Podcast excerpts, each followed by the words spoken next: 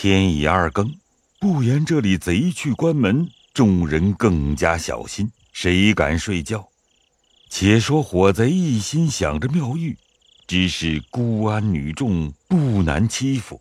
到了三更夜静，便拿了短兵器，带了些闷香，跳上高墙。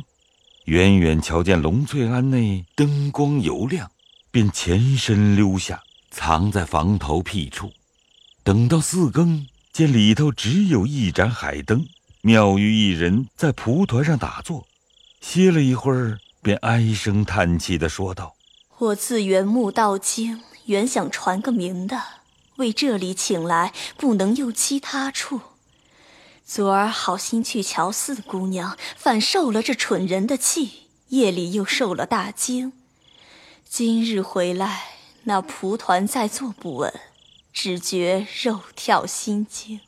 因素常一个打坐的，今日又不肯叫人相伴。”岂知到了五更，寒颤起来，正要叫人，只听见窗外一响，想起昨晚的事，更加害怕，不免叫人。岂知那些婆子都不答应，自己坐着，觉得一股香气透入心门，便手足麻木，不能动弹，口里也说不出话来，心中更自着急。只见一个人拿着明晃晃的刀进来，此时妙玉心中却是明白，只不能动，想是要杀自己，索性横了心，倒也不怕。哪知那个人把刀插在背后，腾出手来，将妙玉轻轻地抱起，轻薄了一会子，便托起背在身上。此时妙玉心中只是如醉如痴。可怜一个极洁极静的女儿，被这强盗的闷香熏住，由着他多弄了去了。却说这贼背了妙玉来到园后墙边，搭了软梯，爬上墙跳出去了。外边早有伙计弄了车辆在园外等着。那人将妙玉放倒在车上，反打起官衔灯笼，叫开栅栏，急急行到城门。正是开门之时。门官只知是有公干出城的，也不及查劫，赶出城去。那伙贼加鞭赶到二十里坡，和众强徒打了照面，各自分头奔南海而去。不知妙玉被劫，或是甘受侮辱，还是不屈而死，不知下落，也难忘你。只言龙翠庵一个跟妙玉的女尼，她本住在净室后面。睡到五更，听见前面有人声响，只道妙玉打坐不安。后来听见有男人脚步，门窗响动，欲要起身瞧看，只是身子发软，懒得开口。又不听见妙玉言语，只睁着两眼听着。到了天亮，终觉得心里清楚，披衣起来，叫了道婆预备妙玉茶水，他便往前面来看妙玉。岂知妙玉的踪迹全无，门窗大开，心里诧异。昨晚想动，甚是疑心，说：“这样走，他到哪里去了？”走出院门一看，有一个软梯靠墙立着，地下还有一把刀鞘，一条搭膊，便道：“不好了，昨晚是贼烧了闷香了。”急叫人起来查看，庵门仍是紧闭。那些婆子、女士们都说：“昨夜煤气熏着了，今早都起不来。这么早叫我们做什么？”那女尼道：“师傅不知哪里去了。”众人道：“在观音堂打坐呢。”你们还做梦呢？你来瞧瞧。众人不知，也都着忙开了庵门，满园里都找到了。呃，想来或是到四姑娘那里去了。众人来叩妖门，又被包勇骂了一顿。众人说道：“我们妙师傅昨晚不知去向，所以来找，求您老人家叫开妖门，问一问来了没来就是了。”包勇道：“你们师傅引了贼来偷我们，已经偷到手了。他跟了贼去受用去了。”哎呦，阿弥陀佛！说这些话的，防着下割舌地狱。胡说！你们再闹，我就要打了。众人陪笑，央告道：“求爷叫开门，我们瞧瞧。若没有，再不敢惊动你太爷了。你不信，你去找。若没有，回来问你们。包勇说着，叫开腰门。众人找到惜春那里，惜春正是愁闷，惦着妙玉。清早去后，不知听见我们姓包的话了没有？只怕又得罪了他，以后总不肯来。我的知己是没有了，况我现在实难见人。父母早死，嫂子嫌我，头里有老太太，到底还疼我些。如今也死了，留下我孤苦伶仃，如何了局？想到迎春姐姐磨着死了，十姐姐守着病人，三姐姐远去，这都是命里所招，不能自由。独有妙玉如闲云野鹤，无拘无束。我能学她，就造化不小了。但我是世家之女，怎能遂意？这回看家已大担不是，还有何言在这里？又恐太太们不知我的心事，将来的后事如何呢？想到其间，便要把自己的青丝绞去，要想出家。彩萍等听见，急忙来劝，岂知已将一半头发绞去。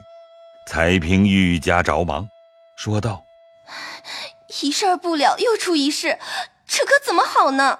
正在吵闹，只见妙玉的道婆来找妙玉。彩萍问起来由，先吓了一跳，说是昨日一早去了没来。里面惜春听见，急忙问道：“哪里去了？”道婆们将昨夜听见的响动被煤气熏着，今早不见有妙玉，庵内软踢刀鞘的话说了一遍。惜春惊疑不定，想起昨日包勇的话来，必是那些强盗看见了他，昨晚抢去了也未可知。但是他素来孤洁的很，岂肯惜命？怎么你们都没听见吗？众人道：怎么不听见？只是我们这些人都是睁着眼，连一句话也说不出。必是那贼子烧了闷香，妙姑一人想也被贼闷住，不能言语。况且贼人必多，拿刀弄杖威逼着，他还敢声喊吗？正说着，包勇又在腰门那里嚷说：“里头快把这些混账的婆子赶了出来吧！快关腰门！”彩萍听见，恐担不是，只得叫婆子出去，叫人关了腰门。惜春于是更加苦楚，无奈彩萍等再三以礼相劝，仍旧将一半青丝拢起。大家商议不必声张，就是妙玉被抢，也当作不知，且等老爷太太回来再说。惜春心里的死定下一个出家的念头。暂且不提。且说贾琏回到铁槛寺，将到家中查点了上夜的人开了尸单报去的话回来。贾政道：“怎样开的？”贾琏便将琥珀所记得的数目单子呈出，并说：“这上头元妃赐的东西已经注明，还有那人家不大有的东西不便开上，等侄儿脱了孝出去托人细细的机访。”少不得弄出来的。贾政听了何意，就点头不言。贾琏进内见了邢王二夫人，商量着劝老爷早些回家才好呢，不然都是乱麻似的。邢夫人道：“可不是，我们在这里也是精心吊胆。”贾琏道：“这是我们不敢说的，还是太太的主意，二老爷是依的。”邢夫人便与王夫人商议妥了。过了一夜，贾政也不放心，打发宝玉进来，说：“请太太们今日回家，过两三日再来。家人们已经派定了，里头请太太们派人吧。”邢夫人派了英哥等一干人伴灵，将周瑞家的等人派了总管，其余上下人等都回去，一时忙乱套车备马。贾政等在贾母灵前辞别，众人又哭了一场。都起来，正要走时，只见赵姨娘还爬在地下不起。周姨娘打量她还哭，便去拉她。岂知赵姨娘满嘴白沫，眼睛直竖，把舌头吐出，反把家人吓了一大跳。贾环过来乱嚷，赵姨娘醒来说道：“我是不回去的，跟着老太太回南去。”众人道：“老太太哪用你来？”我跟了一辈子老太太，大老爷还不依，弄神弄鬼的来算计我。嗯，我想仗着马道婆出出我的气，银子白花了好些，也没有弄死了一个。如今我回去了，又不知谁来算计我。众人先只说鸳鸯附着他。后头听说马道婆的事又不像了，邢王二夫人都不言语，瞅着，只有彩云等待他央告道：“鸳鸯姐姐，你死是自己愿意的，与赵姨娘什么相干？放了她吧。”见邢夫人在这里，也不敢说别的。赵姨娘道：“我不是鸳鸯，她早到仙界去了，我是阎王差人拿我去的。”要问我为什么和马婆子用眼魔法的案件，说着便叫：“哎，奶奶，你在这里老爷面前少听一句儿吧！我有一千日的不好，还有一天的好的。好二奶奶，亲二奶奶，并不是我要害你，我一时糊涂，听了那个老娼妇的话。”正闹着，贾政打发人进来叫环儿。婆子们去回说：“赵姨娘中了邪了，三爷看着呢。”贾政道：“没有的事，我们先走了。”于是爷们等先回。这里赵姨娘还是混说，一时救不过来。邢夫人恐她又说出什么来，便说：“多派几个人在这里瞧着他。咱们先走，到了城里，打发大夫出来瞧吧。”王夫人本嫌他，也打撒手。宝钗本是仁厚的人，虽想着他害宝玉的事，心里究竟过不去，背地里托了周姨娘在这里照应。周姨娘也是个好人，便应承了。李纨说道：“我也在这里吧。”王夫人道：“可以不必。”于是大家都要起身。贾环急忙道：“我也在这里吗？”王夫人啐道。糊涂东西，你姨妈的死活都不知，你还要走吗？贾环就不敢言语了。宝玉道：“好兄弟，你是走不得的。我进了城，打发人来瞧你。”说毕，都上车回家。寺里只有赵姨娘、贾环、鹦鹉等人。贾政、邢夫人等先后到家，到了上房，哭了一场。林之孝带了家下众人请了安，跪着。贾政喝道。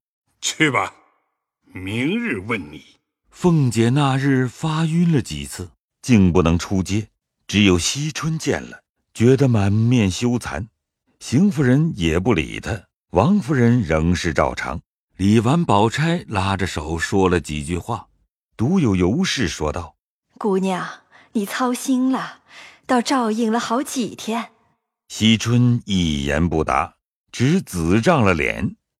宝钗将尤氏一拉，使了个眼色，尤氏等各自归房去了。贾政略略的看了一看，叹了口气，并不言语，到书房席地坐下，叫了贾琏、贾蓉、贾云，吩咐了几句话。宝玉要在书房来陪贾政，贾政道：“不必。”兰儿仍跟他母亲一宿无话。次日，林之孝一早进书房跪着，贾政将前后被盗的事问了一遍，并将周瑞供了出来，又说：衙门拿住了鲍二，身边搜出了尸单上的东西，现在家训要在他身上要这一伙贼呢。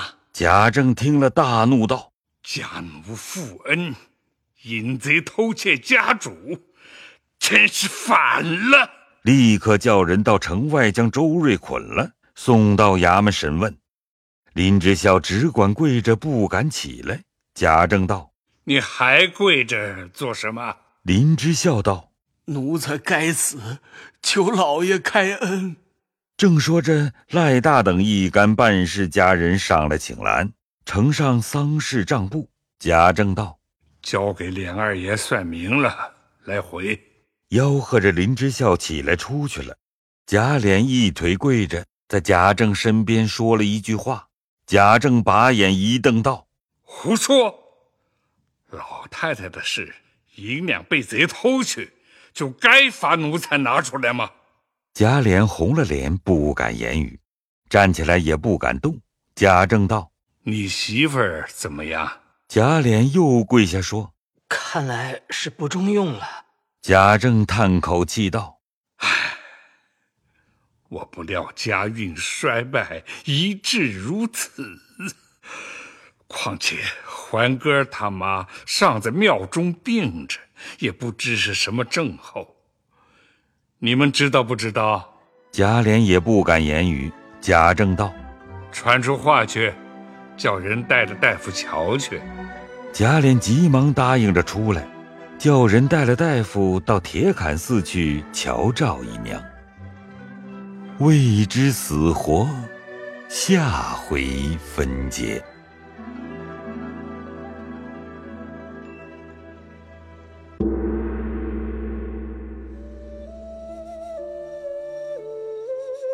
本回讲述人：刘峰、林之孝由贾志超扮演，王熙凤由赵蓉蓉扮演，惜春由方文月扮演，包勇由贾志超扮演，贾云由林景扮演，贾政由乔真扮演，贾琏由张欣扮演，王夫人。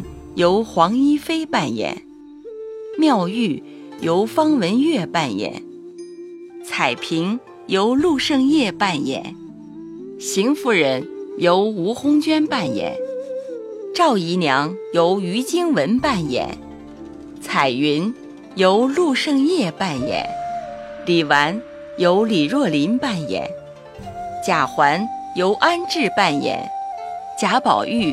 由乔治浩扮演，尤氏由张文婷扮演。谢谢您的收听。